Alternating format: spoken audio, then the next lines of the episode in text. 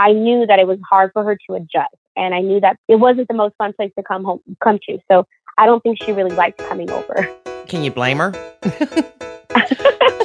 You're listening to the Nacho Kids podcast, where we discuss all things step family related real stories, real people, real help. Your hosts are the creators of the Nacho Kids Method and the Nacho Kids Academy Step Family Coaching Team, Lori and David Sims. Welcome to episode 151 of the Nacho Kids podcast. That's right. Back on that. That's right. Let's go ahead and announce the winner of this week's Linda Dunham Nacho Kids Academy Scholarship. All right. You do the drum roll this time, David. I'll do it like you do. That works. the winner is Bridget C. Congratulations, Bridget C. Look for an email from us and we will get you started on your scholarship to the Nacho Kids Academy, courtesy of Linda Dunham. All right. All right. In just one week, David and I will be in Fort Worth, Texas. yep, we will be. I looked at the weather and it's going to be like 80 something degrees, so I probably shouldn't take my boots. Why not? I don't know. Real cowgirls wear boots in the heat, right? Oh, absolutely. Remember the time we went to the football game? Oh my gosh. 110 degrees and everybody's out there in shorts and skirts and boots. You'd have thought we were in Texas. I know. There was a lot of boots going on that day. hmm You know, I used to enjoy going to the football games, but I don't really so much anymore. Because you're getting old. Yep. I don't like people as much as I used to. That's not true. It is true. I think, no, it's not you don't like people. You don't like the shenanigans of people when they, I mean, you go to a tailgating party and we're talking about a college game here, but maybe the same is true for a pro game. I've never been to a pro game, so I don't know. But they're tailgating. Typically, it's a younger crowd. They've been drinking all day, and um, it, it can be a bit problematic. Yeah. I guess I'm just over that. I'm old. Yeah, you see poor people stumbling around and doing crazy stuff, or then you get in the stands and everybody's hot and they're packed in like sardines, and you got somebody who wants to fight somebody else. Oh, yeah, that happened too. Yep, and so you just like you know what? I just want to go home. I'll just watch this sitting in my living room. it's a lot more Mhm. comfortable. And the bathrooms are cleaner.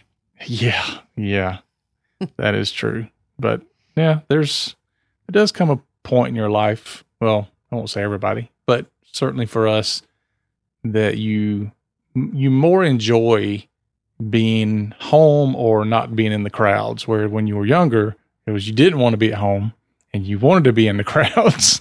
Hmm Interesting how that changes. Interesting.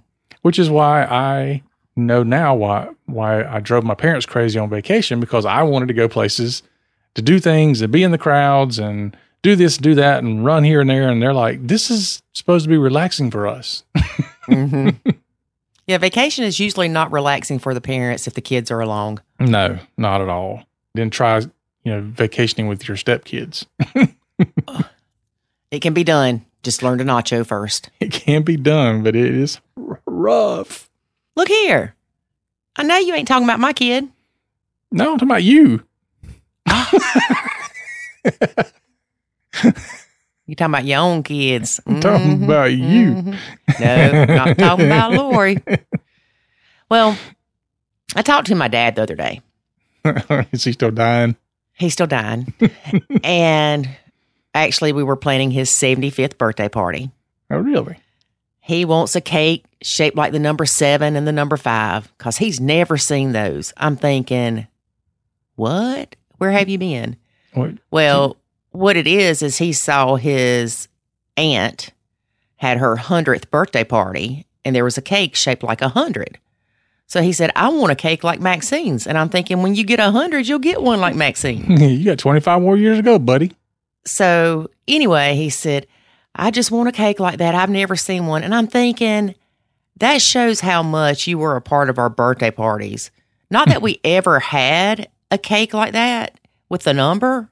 We used to have the Barbie cakes, you know, that the Barbie was sticking out of, and she had like a dress, and you ate the dress. Uh, Or um, a friend of mine is Amy. Her mom made me a Pink Panther cake one time for my birthday. But anyway, it's not like these just came around this year. The number cakes have been around forever, ever. he apparently doesn't watch all the cake baking shows like you do. Yeah. Yeah, I need to tell him about that. But anyway, long story short, he's reminiscing about family and his grandmother, my great grandmother. And he said, Yeah, I was talking to uh, Maxine, the 100 year old. He said, She said they used to call my dad's grandmother Mhm. Bat. Okay. And I said, Why? He said, Because she was crazy as a bat and mean as a bat. so, anyway, he keeps talking and he said, Yeah, I remember we were up there one year and visiting, and your cousin Chris, and my cousin Chris was born exactly a month after I was, said Chris wanted an ice cream. So, she gave Chris an ice cream. And all the other kids, like, there's a bunch of us, were like, I want one too. She said, No, those are Chris's Okay. keep in mind, I was not her step grandkid or step great grandkid, whatever. This was a nuclear family, y'all. hmm And she had no qualms whatsoever about giving one kid out of 10 to 15 kids an ice cream. Well, that's why it would cost a hundred dollars for ice cream. no, because that was Chris's. Chris I'd- was the special one. No, what it was is she didn't like Chris, and so she would give Chris that one ice cream to make y'all hate Chris. Ah, is that what it was? Yeah. Well, anyway, as I'm talking to my dad, I'm like, yeah, that's pretty crappy. And he said, you know, there's something called being an adult. And she wasn't being one that day. Okay. And it hit me. A lot of people talk about nacho kids and I'm nachoing, but they're being petty. They're, well, I brought my kids fast food and didn't get the step kid any because I don't like the step kid. That's not nachoing and that's not being an adult. That's not even being nice. Right. So you can nacho, but you got to be an adult. Mm-hmm. So it hit me when I was talking to my daddy. Thank you, daddy. You'll never listen to this, but thank you anyway. for pointing that out. I knew that grandparents had their favorites. Like I was my granny's favorite, and I don't care what anybody else in my family says. I know I was, and that's okay. But I was also my nana's least favorite. And again, this is nuclear families, y'all. The thing is, you don't say, You're my favorite in front of everybody. You wait till you're hugging them and you say, You're my favorite, Lori. And I say, I know, Granny. I know. and you don't get the kids all these presents and not get the least favorite anything or get the least favorite one, like my Nana did. yeah. Bring Dawn a whole satchel full of presents and, oh, here, Lori, here's yours. And it was like a bubblegum machine ring. Yeah. My grandmother will do that. She she gives me a hug and says I'm her favorite. And then I tell her that she's my favorite grandmother.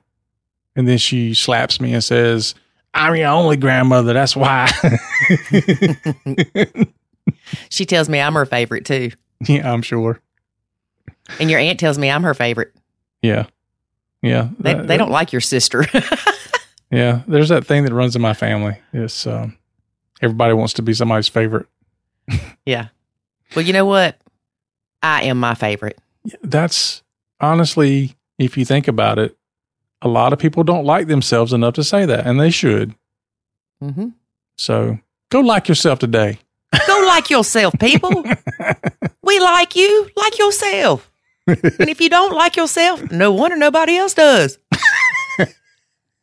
that was horrible. I'm sorry. I take that back.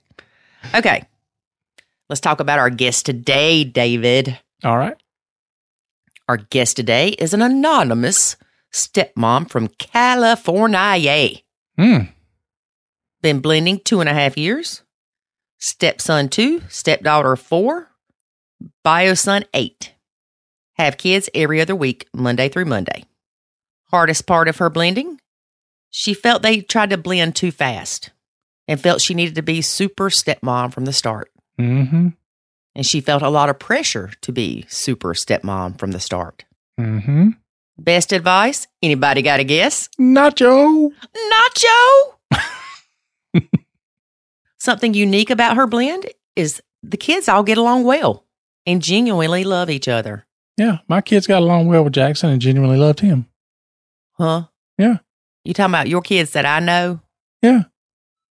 All Ju- of them. I mean, just because they pushed him down and ran over him and stuff like that, that's how they show love. Oh, that when you say ran over, that reminds me that time he got ran over by the four wheeler and Taylor comes in and we're talking and she's standing there because she, she'd been told before not to interrupt adults when they're talking. and she's just standing there and standing there. And finally, I'm like, Taylor, you got something you need to say? And she's like, Yeah, I didn't want to interrupt, but Jackson got ran over by the four wheeler. Yeah, you stand there like five minutes. Everybody goes running outside, and you know Jackson's already uh, been dragged to the porch by then. So, just a reminder, folks if you teach your kids not to interrupt adults when they're speaking, to tell them it's okay if it's an emergency, if somebody's hurt. Jackson was okay, by the way. yeah, probably because it ran over his head. David, you know, that ain't any nicer than it was when you said it 12 years ago, 13 years ago. and it's still just as funny. It's not. He'll even agree with you. Or no, me. he won't. He will. He, he'll agree with you. Of course. So I'm saying. He won't agree with me. he'll agree with me. All right. you ready to get to listening? Yeah. All right. All right, folks, let's get to listening. All right. Well, before we do, let's remind everybody if you go to nachokidsacademy.com, we are there 24 7, 365 to help you out in your blend. There's tons of courses and coaching calls and a community of other step families that are there to help support you and get you the help you need to save your sanity in your relationships. So go check it out. NachoKidsAcademy.com. You know, David, I'm not sure what's my favorite part about the Academy. I like that the community is nothing like the Facebook group. Mm-hmm. It- It's not crazy. Everybody's really supportive of each other. Yeah, they are. I like the Q&A calls because at the end of the Q&A calls, we feel like we've accomplished something and helped the couples that have attended the Q&A call. Mm-hmm. And they feel better. Yep. And I love the challenges. Yes, I created them, but I still love them.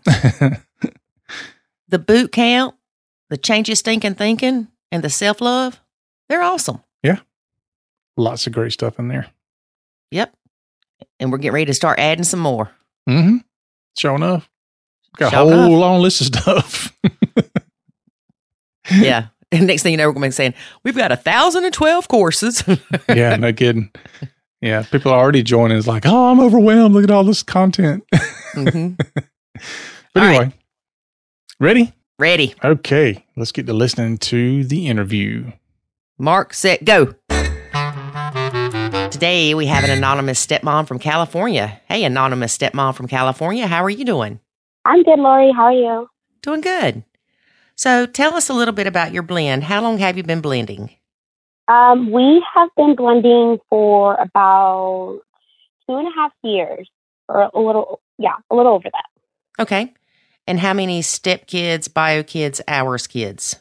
I have one bio son, eight, and I have two step kids, uh, girl four and boy two, Okay. and, and no ours. And how often do you have your bio son? We have we actually happen to have the same schedule for uh, all of the kids. Okay. So we have them every other week from Monday through the following Monday morning. okay. That makes it easy, doesn't it? It does because we get one entire week just to ourselves, so we're not parents. Yes. I know my sister in law said something one time. She's like, I'm jealous. Y'all get kid free weekends. We're like, just get divorced. It's okay. you too can have it. this.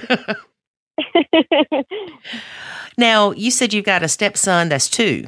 yes, interesting, right? Yeah. So he wasn't born yet when y'all started blending. No. So, quick little story. We'll try to make it quick. But basically, um, my boyfriend and I met at work. At the time when I met him, he only had one daughter, and that's the four year old. And he was actually not with the kid's mom. They're they're actually both from the same mom, but they were not together. They had not been together since the little one was four months. Mhm. Well, since the older one, I'm sorry, was four months. Um, they split up. Eventually, I met my now boyfriend, and at the time we were just kind of hanging out. And then I guess come to find out when we decided to take things a little bit more serious because we were kind of just own doing our own thing. We were already dating, we were already together. A few months into the relationship, she tells him that she's pregnant, uh, but she wasn't sure if it was his or not. So At least she was honest. yeah, so that was interesting. So obviously, immediately when I found out, I wanted nothing to do with it. We stopped talking. I told him, you know, figure that stuff out. I can't do this. I, it was just weird. So eventually, we, they never tried it. They never even wanted to be together in the first place. And then they, you know, they decided to keep parenting differently. I mean, sorry, separately. So they would, you know, share custody of their daughter. And then we eventually started hanging out. We dated. And I was always very honest with him, and I wasn't sure how it was going to work out. You know, just bringing a kid into a relationship, the whole situation just felt extremely weird to me. hmm But I did it anyway. And then son came along, and they took the DNA test. Turns out it was his, and that's how we blended. So I've had the baby since he was born. That's definitely unique. Yeah. So, do you parent your stepson or your stepdaughter, either one? Because, especially with you being around the baby from the beginning. Yeah. So you know what? Obviously, when I found out about Nacho, I stopped, and I, I felt like I just I did not know who to talk to. I really was going nuts when you know, like originally when we first moved in together, we thought we were going to move in together, and it was going to be this really beautiful blend. You know, my son was finally going to have some siblings and all that stuff. You Mhm. know, it turned out it was not that way at all. It was a lot different. I didn't have anybody, any close friends or anybody that I can really relate to that had stepkids or that had anything like my situation. You know, I was pretty much a mom to this kid too. Right. So yes, you know, when when the baby was over, you know, I was mom. I was doing the diapers, you know, putting him to bed at night. I was doing it all. Yeah. Especially at that age, you it's harder to nacho, I guess, for lack of a better word, because they need somebody 24 7. Yes. And at the time, stepdaughter was two. Yeah. Yeah. Yeah. So stepdaughter needed somebody all the time too. yeah, it was very difficult. So do you feel like since you were around both kids at such a young age that you felt like they were part your kids or you know like when I came in my stepsons were like 8 8 8 and 10 so I never went through those Mm. baby stages with them and I think if you go through those baby stages you create a stronger bond at least in the beginning Yeah, yes, I would say so. Before we moved in, of course, you know, stepdaughter absolutely loved me and all that stuff. But once we moved in, because when we decided to move in together, I believe she was still two at the time. Yeah, she was still two, and stepson was a few months. I can't, to be completely honest, I can't remember, maybe four or five months. Mhm. So they were all really small. So you know, we moved in, and my son, he goes back and forth between dad and I. But dad and I have a pretty similar routine. Like, you know, we have a bedtime for him at eight o'clock. And then, you know, he goes to sleep. And then in the morning, he, he just has a routine that we were able to agree on that worked out for both of us. Mhm. So when stepdaughter came in, she didn't like that there was rules and there was a bedtime and there was this and there was that. She hated it. And so blending the kids together, there was a lot of behavioral issues. And of course, like, you know, when I came into this, I kept thinking, you know, this is going to be great. Like, I have uh, these bonus kids and I love them like they're mine.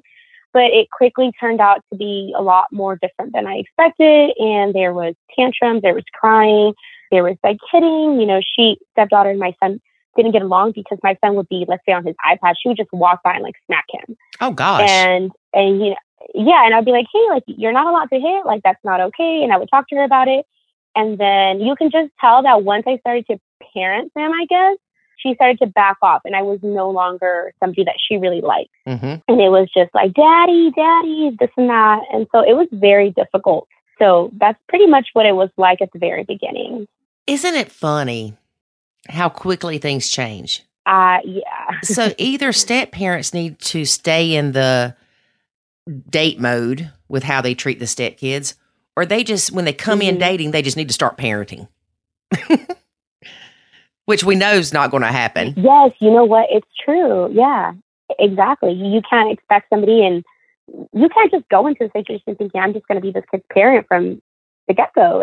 Mhm. And it is hard with when the kids, and I understand that they get confused. Like, well, why are you telling me I need to put my shoes away when I can just leave them here? And you never said anything to me before. Why is it an issue right. now? And I know a lot of people listening are thinking, she's two.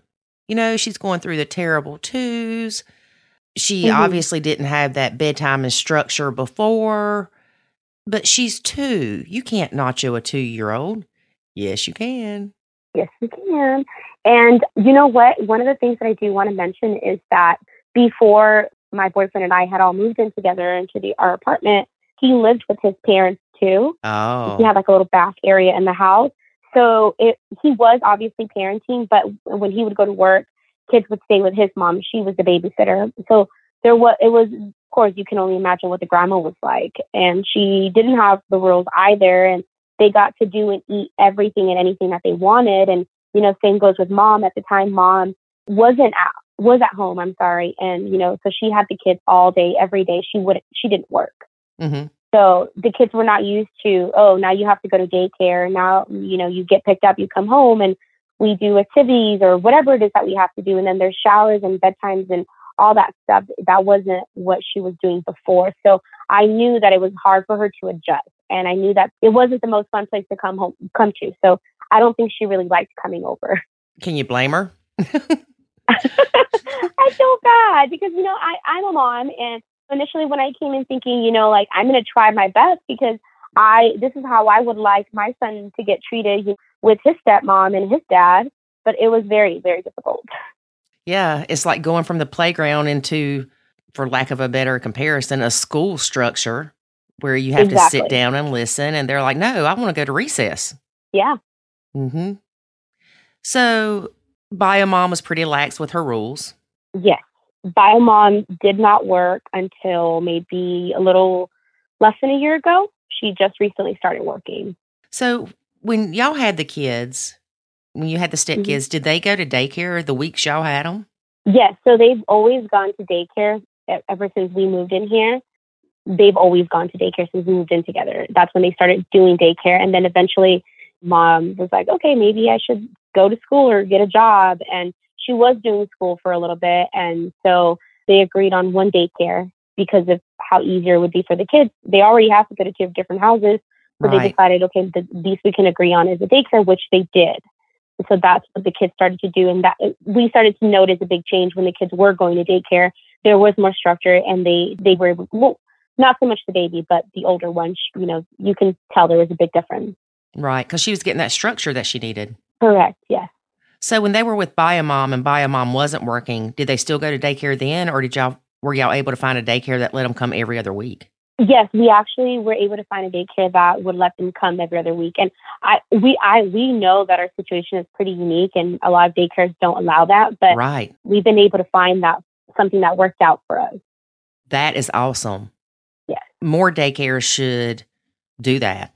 But like you said, at least they weren't going Yeah. from one daycare when they were with y'all to another daycare when they were with Biomom because that would really suck. Correct. Yeah. And that's actually something that I felt like I made it a point to my boyfriend because I told him, you know, I've done that since my kid was three and his dad and I, you know, we didn't always get along, but when it came to our son, I feel like what we did whatever was in his best interest, not necessarily what worked out for us and in our favor. And school has always been important and the least we can have him going from place to place, the better for him. Right. Definitely. So, do you deal with Biomom at all? Or do you let your husband or your boyfriend deal with her? Oh my God. uh, you know, that's a whole other story on it. We initially did. Well, first of all, obviously, because of this whole situation, she was pregnant at the time we started dating. And I could understand that she didn't really care for me. So there was absolutely no contact until we actually moved in together. But prior to her finding out that we were going to move in together, she was really upset with him. And she made it very clear she just could not believe that we were going to move in together. And so we did move in together eventually. And sometime along the way, um, I don't remember exactly how it happened, but prior to actually us moving in, I remember one time we were dropping off the kids because he used to have a different schedule for them, and it was um, like I think Wednesday, Thursday, and then every other weekend. So they used to follow that schedule. So in one of those changes, I was there, and you know, she just was so upset to see me there for the first time, I guess. So I remember her cursing at me while she was getting the baby out of the car. Oh gosh. And I just kind of stood back and just let everything happen. I didn't say anything. So I ended up coming, whatever, we let it go. And then eventually she did talk to me and, you know, she apologized for doing that and we got over it. And then, like I mentioned, kids moved in here, they started going to daycare. And that's kind of when I started taking the role of I would get the kids ready in the morning, take my son to the program that he goes to before school, or I would take them to school directly. And then the step kids, I would take them to daycare. Mm-hmm. So, and then I would pick them up after work as well. So I was picking them up and dropping them off. And from that, it led on to, you know, when there was issues at daycare, because I was usually the only one they saw and not my boyfriend, Mm-hmm. they would tell me if, you know, the kids needed something or something happened with the kids or anything like that. And then I would pass that information on to either mom or dad. And at first they were both okay with it. But eventually when things became like, hey, like they showed up to daycare with sweaters and sweatpants it, and it's hot. It's like 80 degrees outside. Why the little one coming to daycare like that and the little one's wearing, the other girl, I'm sorry, is wearing a dress.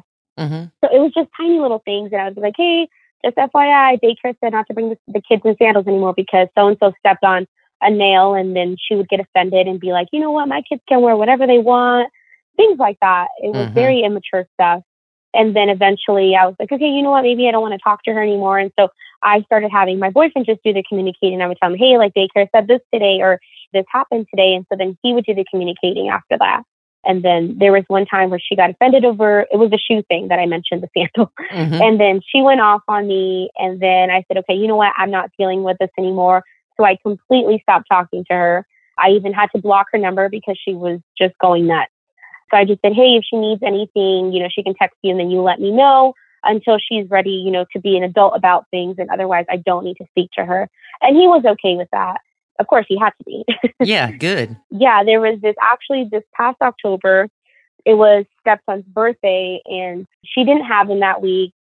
Long story short, we actually just let her take the kids, and then we told him like, hey, he needs to be. He told him it was. I'm sorry, it was him communicating with her, just letting her know that he needed. To, they needed to be back home by a certain time because we were having a birthday party here. She agreed. First of all, she showed up two hours late to pick them up, and then she dropped them off like an hour and a half late after that. And then by the time the kids came back, they were really tired and they, you know, of course, they wanted to be with mom. So they were crying. And then we had been waiting for such a long time and we actually needed to pick up the food for the birthday party. So my boyfriend left to go pick that up and he said, just stay here, finish up whatever the decoration you're doing and she'll be here soon. So she drops them off and she just walked into the gate of my apartment, didn't say hi. And I was like, oh, okay. So whatever. I kept walking behind them. And then she starts asking her daughter, where do you live? And her daughter points to the house. And so she starts walking her to our apartment. And I'm just kind of walking behind and like, okay, what's going on? Mm-hmm. So then I was like, oh, here, like, I'll give you a hand. Mind you, she's actually pregnant now. She was carrying like a bunch of bags in her hand. And I was like, here, I'll take them. So as I tried to reach for the bag, she snatched them and said, she said, don't effing grab things out of my hand. And I was like, whoa, I'm just trying to help you. Like, you know, your hands are heavy. The kids are crying. You're struggling. And she was upset, got in my face, told me she was going to kick my ass and all these things. Wow. And then I was like, whoa, like the kids are here. What is wrong with you? Why are you acting this way? She ended up leaving, said she was taking her kids with her because dad wasn't there to receive them. I said, okay, that's fine. Your kids, you're the mom. And I just walked into my apartment, closed the door, called him, said, hey, I don't know what's going on. You need to figure it out. I'm not dealing with this. This is the last time I help with any of the exchanges because this is not okay. Mm-hmm. Yeah, it's definitely not okay. Now, I find it Yeah. interesting that she didn't want to be in a relationship with him. You said they didn't want to be in a relationship together, but it bothered her when you came into the picture. Yes. And I don't know why that was because, like I mentioned, they had already been split up since the, their first daughter was four or six months, something like that. They had some sort of altercation where she hit him and threw the, what is it, the walker, the baby's walker Yeah. at him. So police were called and everything, and they escorted, escorted her out, but they didn't do any any charges or anything like that because uh, on her because she was the one that got physical because uh, apparently they said that she since she had just had the baby she could possibly be suffering from postpartum depression so they didn't want to do anything so they just had her move out and that was when they had split up and it wasn't until months later i guess when they messed around once or twice and eventually she got pregnant with the second child Yeah. You know, there's um that saying, be careful who you sleep with. Right. Yeah. And that's another thing too, where I, it was just so crazy to me because she knew, and I'm not, you know, to each their own, but she knew she was, they both knew they weren't in the position to have another kid. And I don't think they intended to do that. But Mhm. obviously, you know what you're doing, you know the consequences. And I guess they just both really didn't expect that to happen. And well, they felt, or she thought that she didn't have a choice, but, you know, to have the child and, and well, he, he's been there throughout the entire time. You would think with him knowing she was crazy, he wouldn't even want to sleep with her. You know what? And that's what I told him too. And I think that he looked at her a lot differently than he does now because now he understands and he knows. Because the entire time that they worked together, she never worked. And she kind of went to school, but not really. And then she didn't work. And even when they were split up, she wasn't working because her excuse was, I can't find a babysitter. My mom doesn't want to help me take care of my daughter, and I can't find a babysitter. And it was always like that. That's why I always sound like, what were you thinking? Like, how are you okay with this? And she's manipulating him. You know, she needed money to pay for her groceries. She needed money for the diapers. She needed money for her car insurance, all these things. And he was giving everything to her that she needed when they weren't together. Mm-hmm. And she still lives at home with mom in the living room with the two kids, and she's pregnant again, Oh gosh. but not by him this time. Wow. Yeah. And that's got to be hard for the kids. And I mean, I hate it for her. Absolutely. And I feel really bad because I, I feel like I genuinely tried to, you know, when I came into the situation, I had really good intentions, especially knowing the situation I had with my kid's stepmom at the very beginning and how unapproachable she was. I tried to introduce myself and it wasn't the best. Mhm. And I came in telling him, like, hey, I don't want this for us. I want us to be able to get along and do all that stuff and to have communication. But I think that I came in not knowing what blending really was like. And I just imagined something totally different. Join the club, honey. Join the club.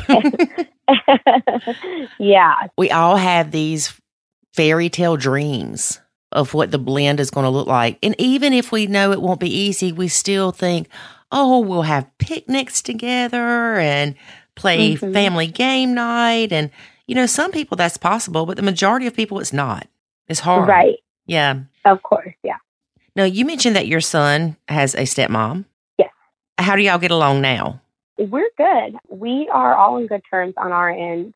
From the, well, at the beginning, we didn't really get along so well. It maybe took like a year, maybe two.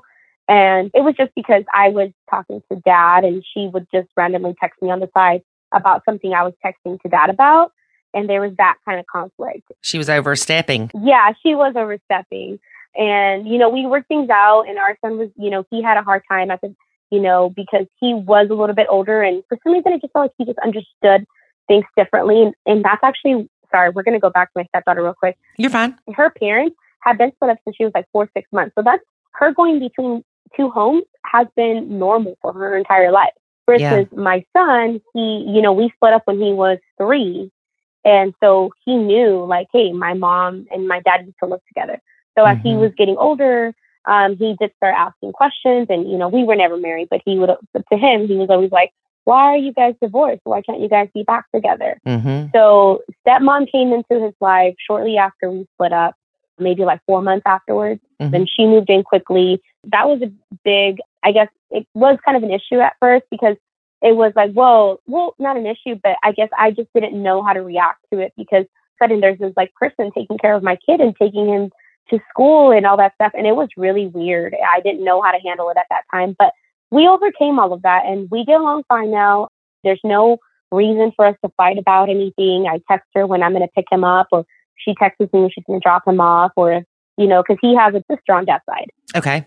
And so if there's a birthday or anything like that, or grandma wants to pick him up, you know, we all communicate and there's no reason for us to fight. So everything works out pretty well with us. That is great. That is Yeah. really good. And it's so much healthier for the kids. Absolutely. And I think we can truly see that because, you know, I can see how much my son loves his stepmom. And but he knows, he understands that that's my stepmom. And he doesn't call her mom or anything. He calls her by her name. But when he refers to her and to everybody, he'll be like, either, you know, if he's talking to me, he'll be my stepmom. But if he's talking to somebody else, he'll be like my mom. And Right. then vice versa with my boyfriend, you know, we never pushed on to him, he's your dad or he's your stepdad. It's, you know, this is his name and you can choose to call him whatever. And he just calls him by his name. But when other people talk to him and ask about him, he calls him his stepdad. Right. Yeah. That's how we do it too. Yeah. So you've got both of these babies, basically, hmm and the little girl was having some issues, but things seemed to get better. hmm How is her relationship not only with you now since you started nachoing, but with your son? So the relationship with my son has gotten a lot better. There was times, like I, like I mentioned the very beginning, she didn't really know how to behave. Also because she was never told, like, hey, you can't hit. She was always able to get away with everything. And if she did something, you know, oh my God, she hit. That's so cute. Oh my God, she's mad. That is Uh-huh. so cute. And then, so obviously, when there was rules here, it's like, no, you can't hit. And I'm not saying my son's better or anything, but my son is just, he's just not aggressive. He's he's actually one of the sweetest kids you'll ever meet. Versus her, she she is a little bit more aggressive. Even till now, you know, she comes off a little strong to other kids, and it's always they don't want to play with me, but she comes in and she's like, "This is my toy," from Oh, yeah. the very beginning. So yeah, so she had um she had quite a hard time adapting, and I think the other biggest thing was her sharing, feeling like she's sharing her dad not only with my son but with me, because you know she was the only girl around for him, and she did not like the attention. Even till now, I think she still struggles with it a lot. We'll be in the car, or him and I will be sitting down having just talking, and she will walk by him. She'll be like, "Daddy," and then you know he'll stop and talk to her, and he'll be like, "Yes," and she'd be like, "Um, I love you." And it's always, "Hey, Daddy, I love you." Anytime I'm talking to him, hmm she still has a hard time with that. But I also feel like they're still going through the whole okay, my mom now has a boyfriend, my dad lives with my stepmom. I feel like she's still trying to navigate that. And I feel like she still has a difficult time. And we hmm kind of try to explain things to her like, hey, you need to say excuse me, or hey, like I have to tell her, like, I'm not trying to take your dad. but um yeah, she had a very hard time. And with my stepson now, they actually have a better relationship. Of course, it's the whole, you know, she's younger, she kind of gets on my nerves kind of thing. hmm But that's just the normal sibling Yes. issues they have. Yes. Yeah. And you have to be careful with that because if you try to stop them from interacting because they do fight, then you can sometimes stop that sibling bonding from happening. Right. And it's actually one of the things that I did learn on the podcast too. Because at first I was very like, no, like why why is she hitting my kid? Yeah. You know, I kind of went into mommy mode and I was like, no, like don't hit my kid. And I truly would get upset and I would tell him like, hey, like she's hitting him. And then he would talk to her, but that was it. There was no timeout. Not even like I don't even know. I'm sure a lot of people have heard this, but like a positive timeout, like, hey, sit in the thinking chair and think about what you did versus making it such a negative experience for her because she was having I or I guess you could say she was having a hard time with the blending and all that. Mm-hmm. But um she never had to worry about getting in trouble because it was just like, hey, stop hitting and that's where it ended. There was no there's a timeout or I'm gonna take this away from you or Right. why did you do that? And you know, she would not like to say sorry. So yeah, that's how that went too. yeah. And then the little one, oh my God, the little one was such a joy. And like I said, my son is eight now. And so I've wanted to have a kid for the longest time. It just has not been the right time, obviously. So when that kid came in our lives, I thought, wow, this is amazing. Like, I get to have a kid that's not really my kid that I can get rid of every other week. Uh-huh. and and it was great the first like six, seven months maybe. But he eventually turned into this little monster. like I know Oh, it no. sounds so mean to say, but if I could say he literally cried Lori every like day and he had this cry that just it's loud. It screeches in your ears. It is loud and it was also sometimes cute because it sounded like he was laughing. uh-huh. But he would cry so much that I literally would cry too and I would just walk away. Oh. And I went through it, Lori, because like I mentioned, I picked them up from school, dropped them off at daycare, picked them back up, did all that stuff. You know, I came home, I cooked, we read or did whatever we did. We went to the park and then I got them ready again for the night and brush your teeth, take a shower, all that stuff, get into bed, change, all that. And it was very difficult because there was a time where my boyfriend was working nights as well. He had two jobs at one point and I had all of them. And so it was a lot of work, a lot of work. Yeah, I was going to ask you. It was very difficult for me. Why you were doing all that stuff? Was it because you just came in wanting to be super stepmom, or was it because your boyfriend wasn't able to because of work or things like that?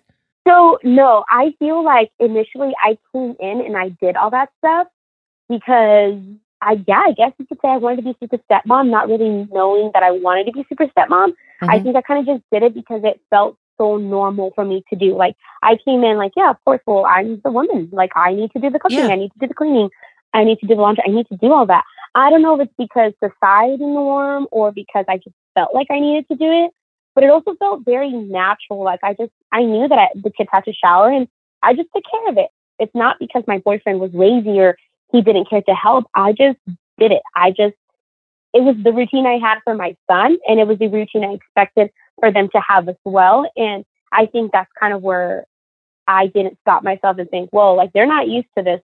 I should have known they weren't going to like this, or I should have known it was going to be harder. But I genuinely did not realize how much harder it would be. And it took a toll on me. And then eventually my boyfriend started working so that it became okay, he does it because I don't let him. Mm-hmm. And then mm-hmm. he does it now. He doesn't help with that stuff because he's at work. And by the time he gets home, I'm like, oh my God, so and so did this and so so did that today. Like I'm going nuts. And then he would apologize and we would talk about it and he would address it to the kids. But I feel, I don't even know if this makes a difference, but I feel like because they're so young, they don't understand what they did wrong because that happened yesterday. Right. So I was trying to figure out, do they know what they did wrong yesterday? Right. that was difficult. Yeah. Because it's so long ago. That might as well be a month for a kid. Exactly. And that's what I thought too. But yeah, eventually I started doing everything because he was starting to work the night shift as well.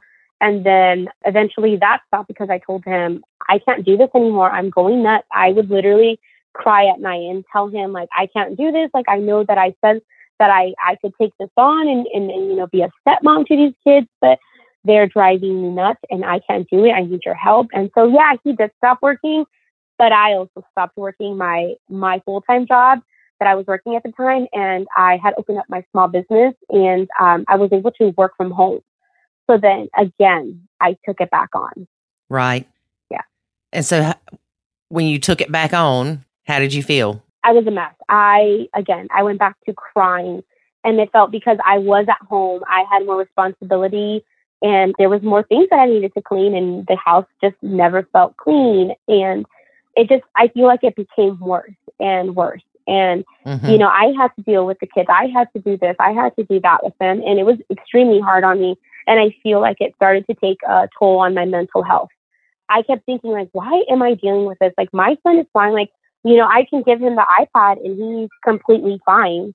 Or I can do this with him and he's he doesn't need all the attention. Versus the other kids, they needed me to do everything for them, everything. And it was mm-hmm. draining and it was difficult, you know, like even eating, like the kids would go to the yogurt, they want to eat chips and yogurts and everything that was there. And my son, he he would wait and or he would ask for a snack versus the kids were in the kitchen the entire time. And I was like, okay, well, we need rules. So we started putting down rules. And dad, when he was here, he really wouldn't enforce them. And I think he felt guilty at some point because he was working all the time. So he wasn't really enforcing the stuff, and I just felt like it wasn't helping me. So right, it was it was really bad. It got really bad to a point where I just I felt like I couldn't do it anymore, and I wanted to separate. And then I stopped myself because I do love this person. When the kids are not here, him and I are perfect. We're good. It's only when the kids are here that we're fighting and we're we argue because of what's going on with the kids, not necessarily because we have any issues of our own. Right. And correct me if I'm wrong, but did you not feel like that a lot of times you weren't paying as much attention to your son because you were dealing with his kids? Absolutely. And that was one of the biggest things too, because I am really close to my son and he did go from being my only child to having to share the attention with two other kids. And I could mm-hmm. tell that he knew that they weren't the most best behaved kids at the beginning. And I think he knew that because he's like, Mom, so and so's doing this again. And I could tell because he would tell me, like, I, I miss when it was just me and you in our apartment. I miss this. And I started to feel extremely guilty. On top of that, I was starting to mm-hmm. feel really guilty because I felt like I couldn't love these two other kids as my own, like I thought I would. I started to sort of, I don't even know what word to use, but I started to dread the weeks the kids were going to come back. I was happy to see my son, but I dreaded them coming back. It was hard on me. It was difficult. It was a lot of work. That was very hard. Yeah, it is hard. And a lot of people don't understand that. They don't realize that three years from now, you'll think, oh, I didn't spend as much time with little Johnny because I was worried about the stepkids. Exactly. And, I mean, that can mm-hmm. follow you your whole life. And a lot of times it's hard to forgive yourself for that. And, you know, the way I look at it is you can't change it. What's in the past is mm-hmm. the past. Yeah. But what you can do is from this day forward, make sure that you are giving your bio kids the attention they need, or you will end up regretting it later. Yes. And that's something that I've really tried after you know, I think I was listening to, I remember just being in the car and I actually remember I was in Arco gas station and I was about to get out and pump gas, but I had was try, I was on my way to LA and I was trying to find a station to listen to some podcast. And I remember, I think it was Stepmom Strong, where you were a guest. And I heard mm-hmm. you talk about it. And I heard you talk about, you know, what nachoing is and how you came up with the word nacho and all that stuff. And I remember just sitting in the car and not even pumping the gas because I was so stuck on what you were saying and I I was desperate. I needed something like I had already gone to therapy for myself. I had already done everything that I thought was would work. I thought, okay, maybe I should bond more with the stepkids. Maybe I should do this. And I felt like everything I was trying was just not working. So I was desperate. And I heard the podcast and I was like, whoa, I didn't even I finished your episode and I didn't listen to anything that they had after that. And I went straight to the Nacho Kids podcast.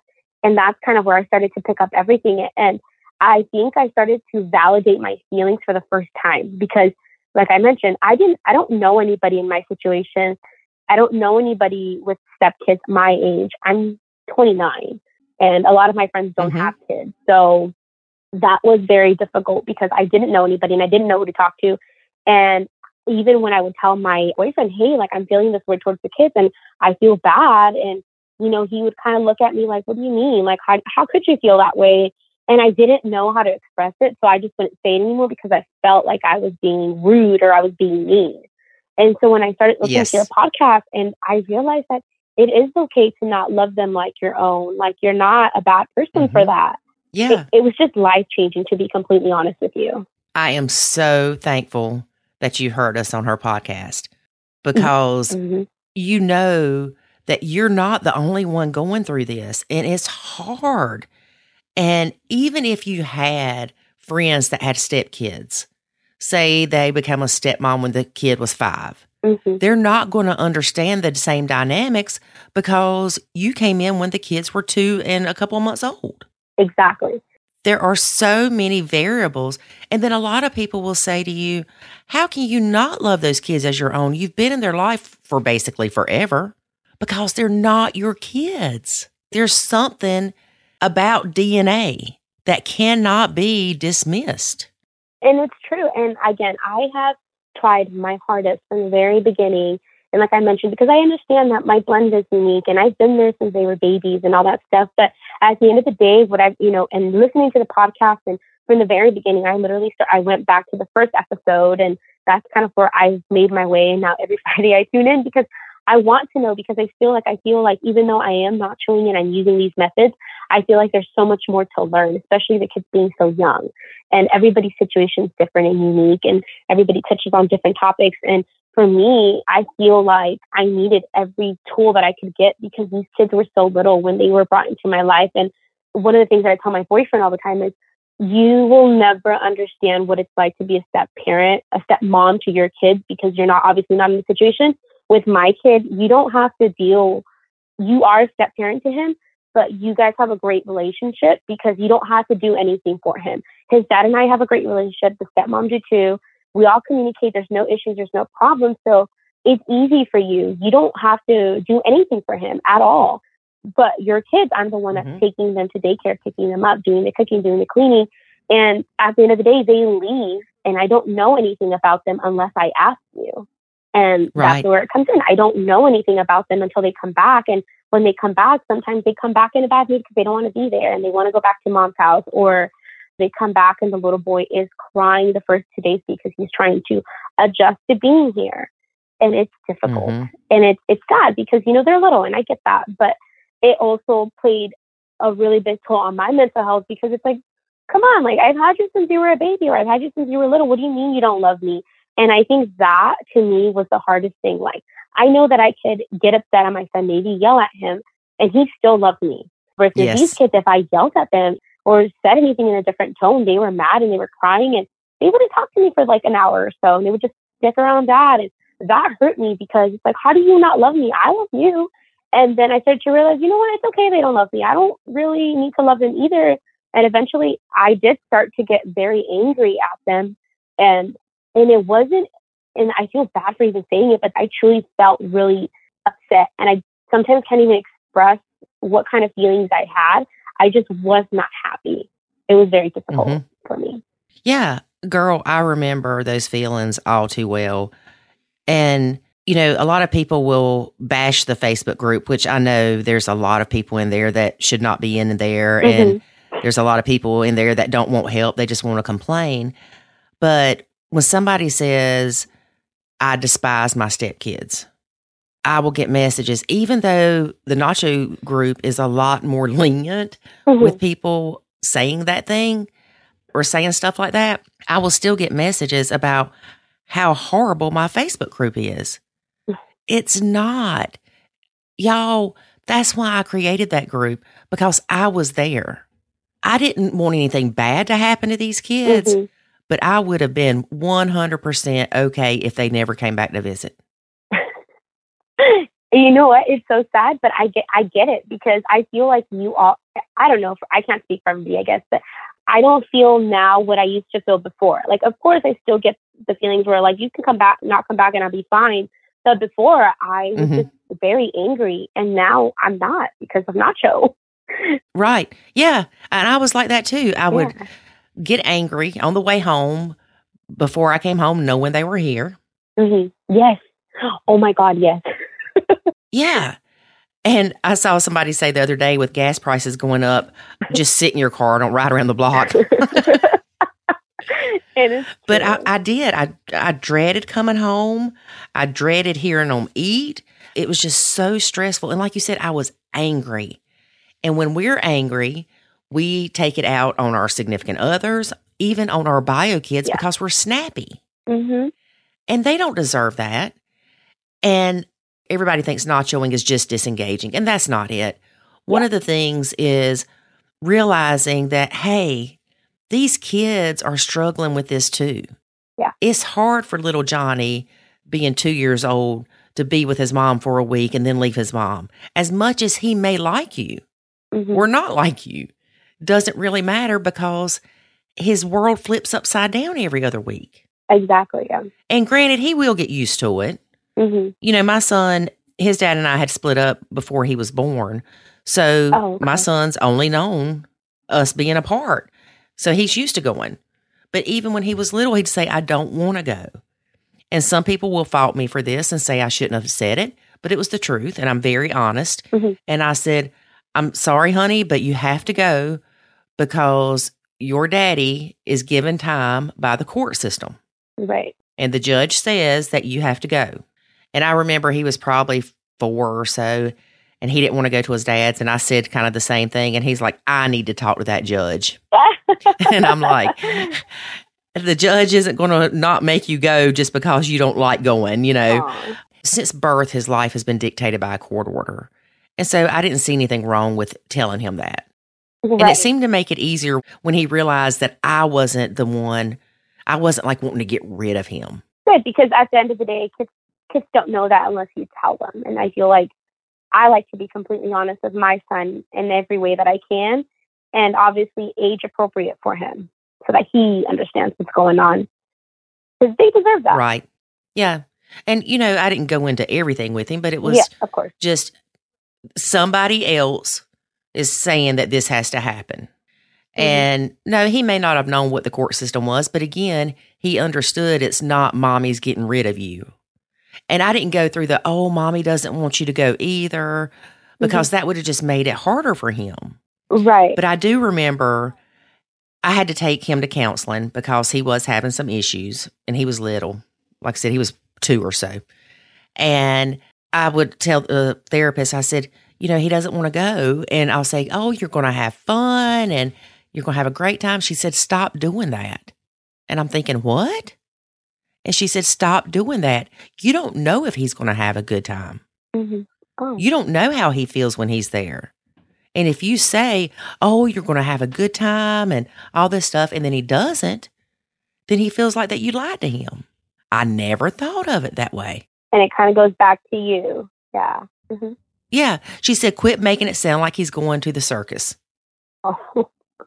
yeah, that really hits you. Yep. Um, yeah, my son was doing the same thing, therapy, because he had issues at school, and the teacher was like, "He's a really sweet kid, but for whatever reason, he's throwing tantrums." And those are things that we were not seeing at home, Dad and I, especially at Dad's house, because Dad's a little bit Mhm. more strict. But there's just issues that we were that were happening at school because of what was happening at home. He was just sad and he didn't understand why dad and mom weren't together. So we definitely did therapy Right. and that really helped. And they don't know how to express it any more than we know how to express certain things. You know, a lot of times during this interview, we've both said, I don't know really how to explain it, but it's different. Or I can't really put it into words. They don't know how to do that either. And we're a lot older than they are. And we can't expect them to. And the way they do Right. it is just by crying and being upset. Yep, being a brat, tantrums, Mhm. throwing stuff, being defiant, all that. And I know when I was so angry prior to nachoing, I could not see that David was struggling in the blend. I could not see that the kids were because I was so focused on how I felt. Yeah. But once I started nachoing, I was able to go, you know what? Everybody's struggling in this. And we have to give everybody grace.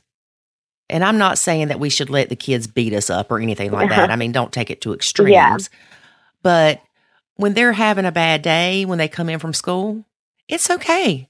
They're allowed to have a bad day. Right, of course. And I understand that. Yeah, they, you know, shouldn't be allowed to throw things at you and cuss at you, of course, but it's okay that they have a bad day. Yeah, absolutely. I totally agree because that I, I dealt with it with my son personally. And then, you know, when the kids were coming over, I started seeing it with them eventually. But everything that you're saying, it's so crazy how, you know, talking to somebody that can relate or you can say something and they, they know what it's like. It's, I've found it very difficult to find somebody that I relates to me or I can relate to and, you know, bring things up and they validate that oh, it's totally okay for you to feel that way. You're not a bad person. You're doing your best. Mhm.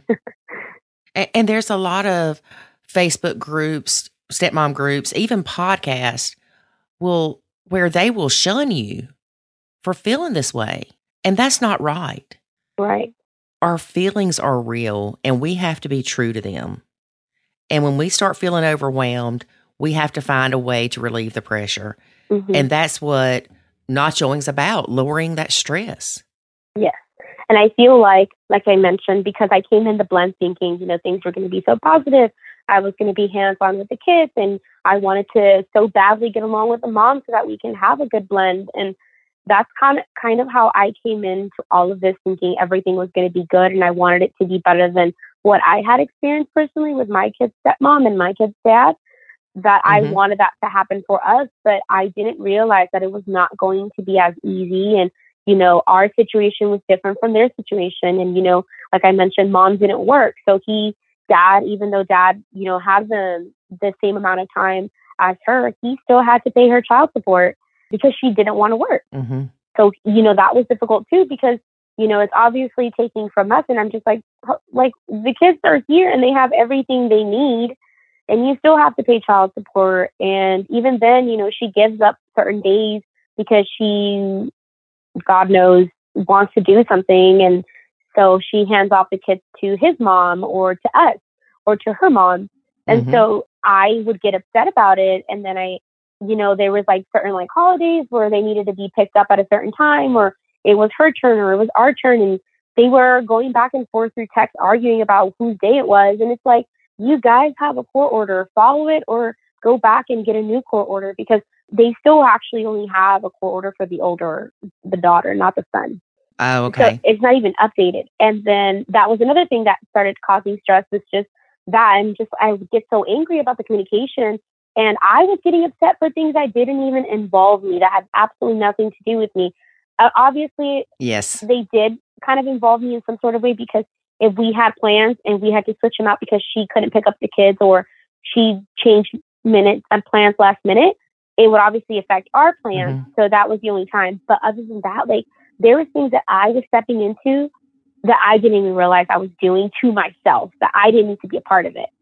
But in that moment, yes. I felt like I, I took on that responsibility. I took on that anger. I took on that, you know, resentment and I got upset and I'd be like, how come she's not picking them up? How come she's not doing this? You know, I would do that, not mm-hmm. realizing that what I was doing was wrong too. I, you know, she wasn't the only person that was wrong. I was wrong about it. And I needed to step back and be like, well, if he's not that angry about it, why should I be angry about it? Right. And it puts him in a bad situation because he's thinking, oh, or he may be thinking, I get my kids longer. And it doesn't bother him. He's thankful for it. And you're you're upset about it. So it puts him in a bad situation because, you know, he doesn't want to say, I'm just glad I get my kids longer. And then you're like, well, what about me? We had plans. Right. And it, it just puts them in the middle. Yeah. And, and I think at the beginning, too, I, I can assume that's probably a big reason why her and I stopped getting along was because he started putting up boundaries and you can't do this or you can't just drop them off or you can't just pick them up whenever you want. It needs to be at a set time or no, you can't just have money because you need it. You need to do something on your end too. And it was very difficult, I guess, at the beginning for her to understand that. And I feel like that's kind of mm-hmm. why she started to become so angry because she was no longer able to push him around how she was used to. And she wasn't able to manipulate any situation like she was before because I'd be like, no, like you have just as much rice as she does. Mm-hmm. So I did kind of step into that. But eventually I stopped and I no longer deal with any of their things. I don't, I completely nacho all that stuff. In fact, with the whole, um, the little one, he, we decided that he wanted to get potty. We decided we should potty, potty train him. We tried the first time, didn't work out. I guess mom tried and he was yelling at the top of his lungs and he did not want to sit. But then he came back to us and I was like, you know what? Let me try it over the weekend. Dad was working. Um, you know, he picked up a shift over the weekend. So I stayed home with all the kids and I took off his diaper and I kept sitting him on the toilet. We did the whole few minutes, all that stuff. And eventually he started to understand it. And so when I took him back to daycare, mm-hmm. I told him, hey, he's in a diaper today. If you guys can please help out with that. Mom picks him up today. Mom picked him up and did not put him on the toilet at all. So then he comes back and he, is so crazy, Lori. He's potty trained here, but he's not potty trained at school and at her house. He will not sit on the toilet. But here, he'll get home. He like, I need to go potty, and we'll sit him on the toilet, and he'll go. So kids know and they pick and choose. Uh huh. Yeah, and he he's potty trained here, so it's weird. That is weird. It's like at work. We know what we can get away with. We know what we can't. Exactly, and I I know the kids know they can get away with things with her, and I haven't. I haven't said anything, but I tell him like, hey, you know, he's little. He needs to know that either you guys are going to do no diapers and just underwear, or you guys are going to do pull ups. But if he has pull ups, he thinks he could just go there there's no use in using the pull-ups because if you take them off, he will tell you, hey, I need to go potty. But they're claiming that yeah. he's not ready, but they're not. I feel like mom is not really doing what she should on her end. And at first, I was getting really upset about it and I was getting annoyed because I just put in all this work. And then came that whole mm-hmm. thing where you get people pick and choose when I could be stepmom and or not. Like they choose when I have a say or not. Yeah. And so that, you know, again, that's when it conveniences them. Exactly. Yeah. So I just, you know, I ended up telling him, you know what, like I turned off the notifications for the kids' daycare. If the kids need diapers or wipes or they need anything, you tell me and I will take them. But if you don't, or you get them ready and just let me know where they're at and I'll take them to daycare. Because there came a point too where mom was not sending diapers and wipes to, to school and I was. I was constantly restocking and restocking. I would tell him, hey, are you telling her that she hasn't brought this or she hasn't diapers? And he's like, oh no, or yes, I already told her. But he wouldn't communicate what was going on. So then I would get upset. And then I realized, you know what? I need to nacho it. So I deleted the app off my phone and I told mm-hmm. him, whenever you need help, let me know. I'll, I'll still pick up the kids because it works out that way better for us. I don't mind it, but I won't mm-hmm. go out of my way to do any of the extra stuff anymore. The shower stuff, you know, I completely let him take care of it for his kids. Sometimes I'll help with them, but if I don't feel like it, if I'm just not having a good day or if I'm tired or I could just see the kids are acting up, I just won't deal with it. And he does. And he's, he's really well with it. He does really well with it. So it works out. Good. So you do it if you want to, and he doesn't expect you to. Correct, because he's never expected me to. So every time, since from the very start, whenever I started complaining and I started feeling everything or realizing all these things were going on, and I started to, okay, where is this stemming from? And I realized, you know, I'm angry because of the kids, or I'm upset because I have to do all of this, or I feel like I have to do all of this. And so I told him, like, hey, like, mm-hmm. I get that I'm working from home now, but that doesn't mean that I'm going to take on everything else that comes with this. So I need your help. So eventually, little by little, I started letting him know what I needed from him and how he could help me. And he is great. He really is amazing. Um, he's a great dad and he's a great partner. He does everything that he needs to do. You know, sometimes he doesn't address things with mom and bring things up, but you know, again, that's kind of things that I just need to learn how to nacho. But as far as mm-hmm. like the cook, even my cooking, like I just like, hey, I don't want to cook today, and he'll do it. Things like that with getting the kids ready, and I'll tell him, you know what, so and so is getting on my nerves today. That's all you and he'll do it. He'll take care of it. Mm-hmm. And I can see him struggle sometimes too. And it's funny. And I'm just like sitting in my bedroom and I can hear him arguing with them in the restroom, like, hey, like you're not doing this or you're not doing that. And I can hear how frustrated he is.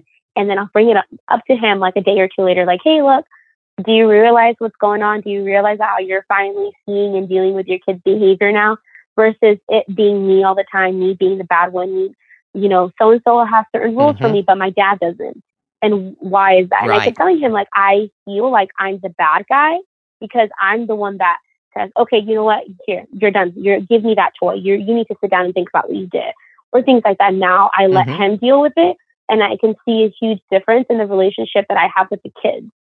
And that's something that I also learned right. from your podcast was that doesn't mean I'm completely stepping away.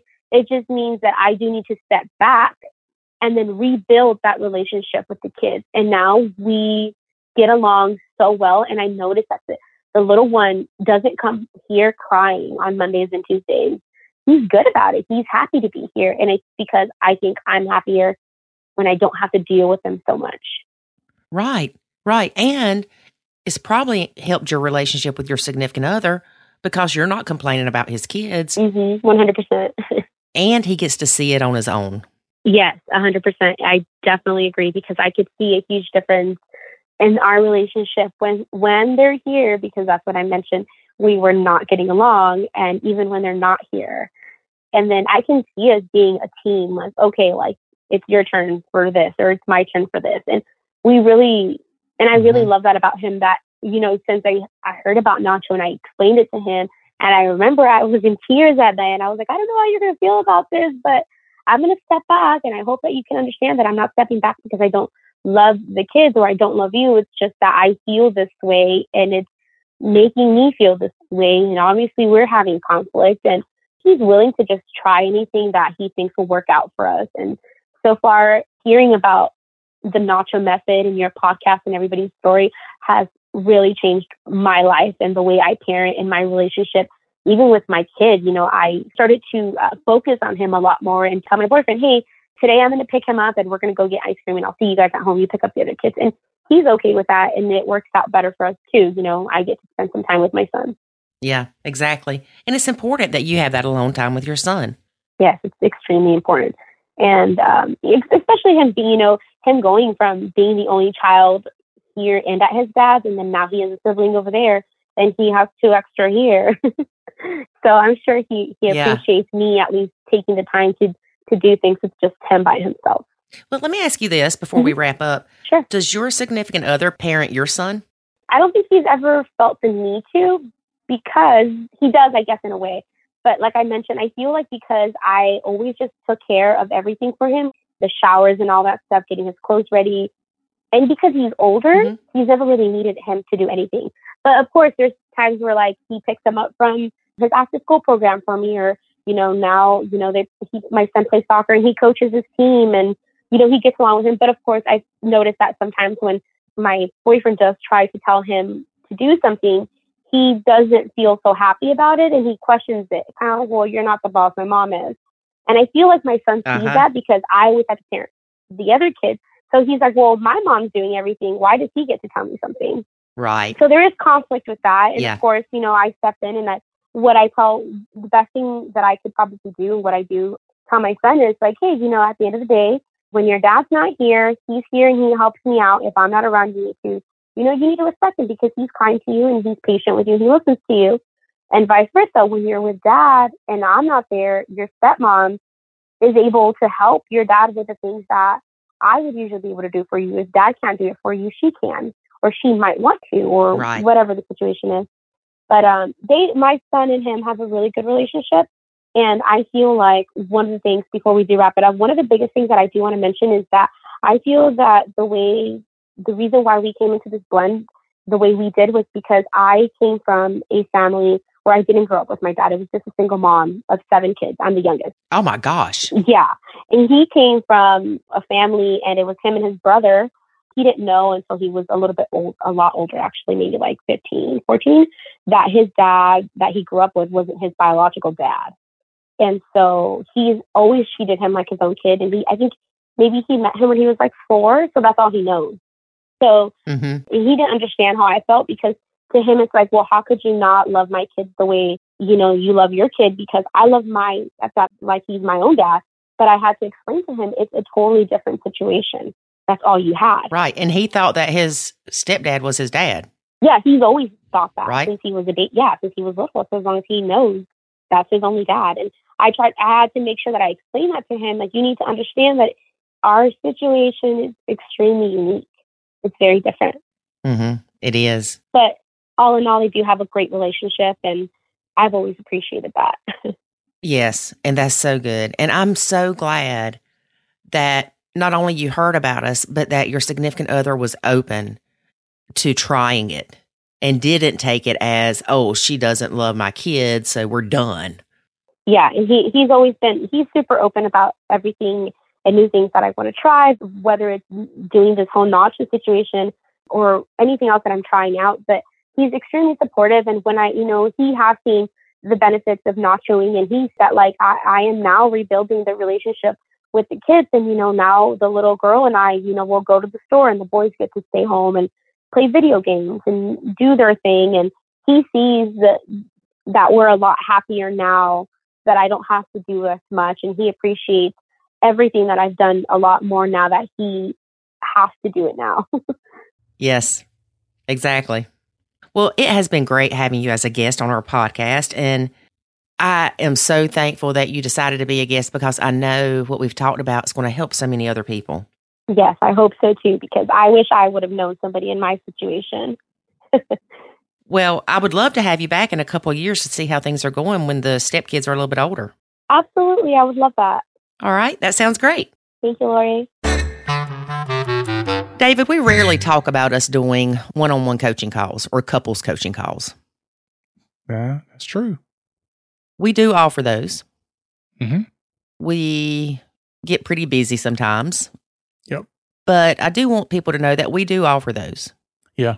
We were reminded how we are doing a disservice by not reminding people that they can get per- private help from us because, you know, you can get uh, group help in the academy, but some people want, you know, um, private and they want it to be specific and focused on them and build a plan and address their issues and, you know, make a, a bigger impact quicker. And so we are reminding you that that's there. And also, it's very limited. So it's, you know, we only have so much time that we can devote to that. So we can't take but a few couples at a time. Right. So if you are interested in finding out more about our coaching packages, email us at Lori at nachokids.com or contact us at nachokids.com and just say, Tell me about your coaching packages, girl. Yeah. Say exactly that. say it just like that. Draw out the letters, girl. Yeah. That's with a U. G U R R R R L. That's it. What David said.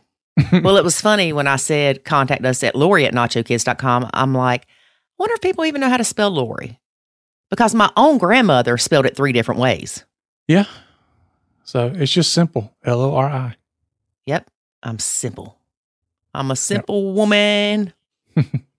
well, the cool thing about the couples coaching is the fact that you've got um, both people in the relationship that are there. You got me and you both there, we can really make a fast track into understanding what's going on, what each person is dealing with. And most often you'll find out that one person will say, Our biggest issue is XYZ. And the other person is like, No, our biggest issue is A, B, and C. And I'm like, Okay. And then we find out it's E, F, and G. yeah. Um, but, you know, just the this just the initial call is very enlightening for everybody. And by the time we get off that first call, you know, everybody, especially the the couple that comes to the call, they're like, "Wow, we um we thought we even understood what our own problems were, and we didn't. We we we were enlightened as to what things we need to work on, and so from there we develop a plan for them and and start you know chipping away at at the issues.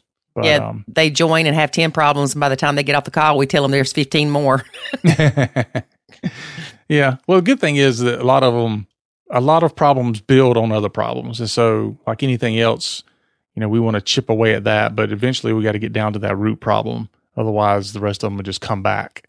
So, and surprisingly, the root problem is not always the stepkids, folks. It's rarely the stepkids. That's right. Especially rarely. if it's my stepkid, my kid, my bio uh, kid, David's stepkid. Oh, whatever. Whatever. But, you know, understanding what the issues are and what the problems are. Because a lot of people try to treat the symptoms and they think they're treating a problem and they're not. So that's mm-hmm. frustrating. Uh, and the other thing too is you have some accountability happening. Uh, a lot of people talk about how, oh, I talked to my spouse about something a dozen times, and then as soon as we went to a, a coach or a counselor, they said the same thing, and all of a sudden it clicked. uh, but sometimes it just takes somebody else from outside of the relationship to point things out. And oftentimes it's not things you don't know. Like people don't necessarily leave a counseling session with this aha moment. It's I did. Like, yeah. Yeah. No, I mean, I don't say it doesn't happen, but a lot of times it's like, oh man, that makes so much sense. And I know that, but why did I not pay attention? You know, it's, it's a lot of that. And sometimes it's just putting all the pieces together.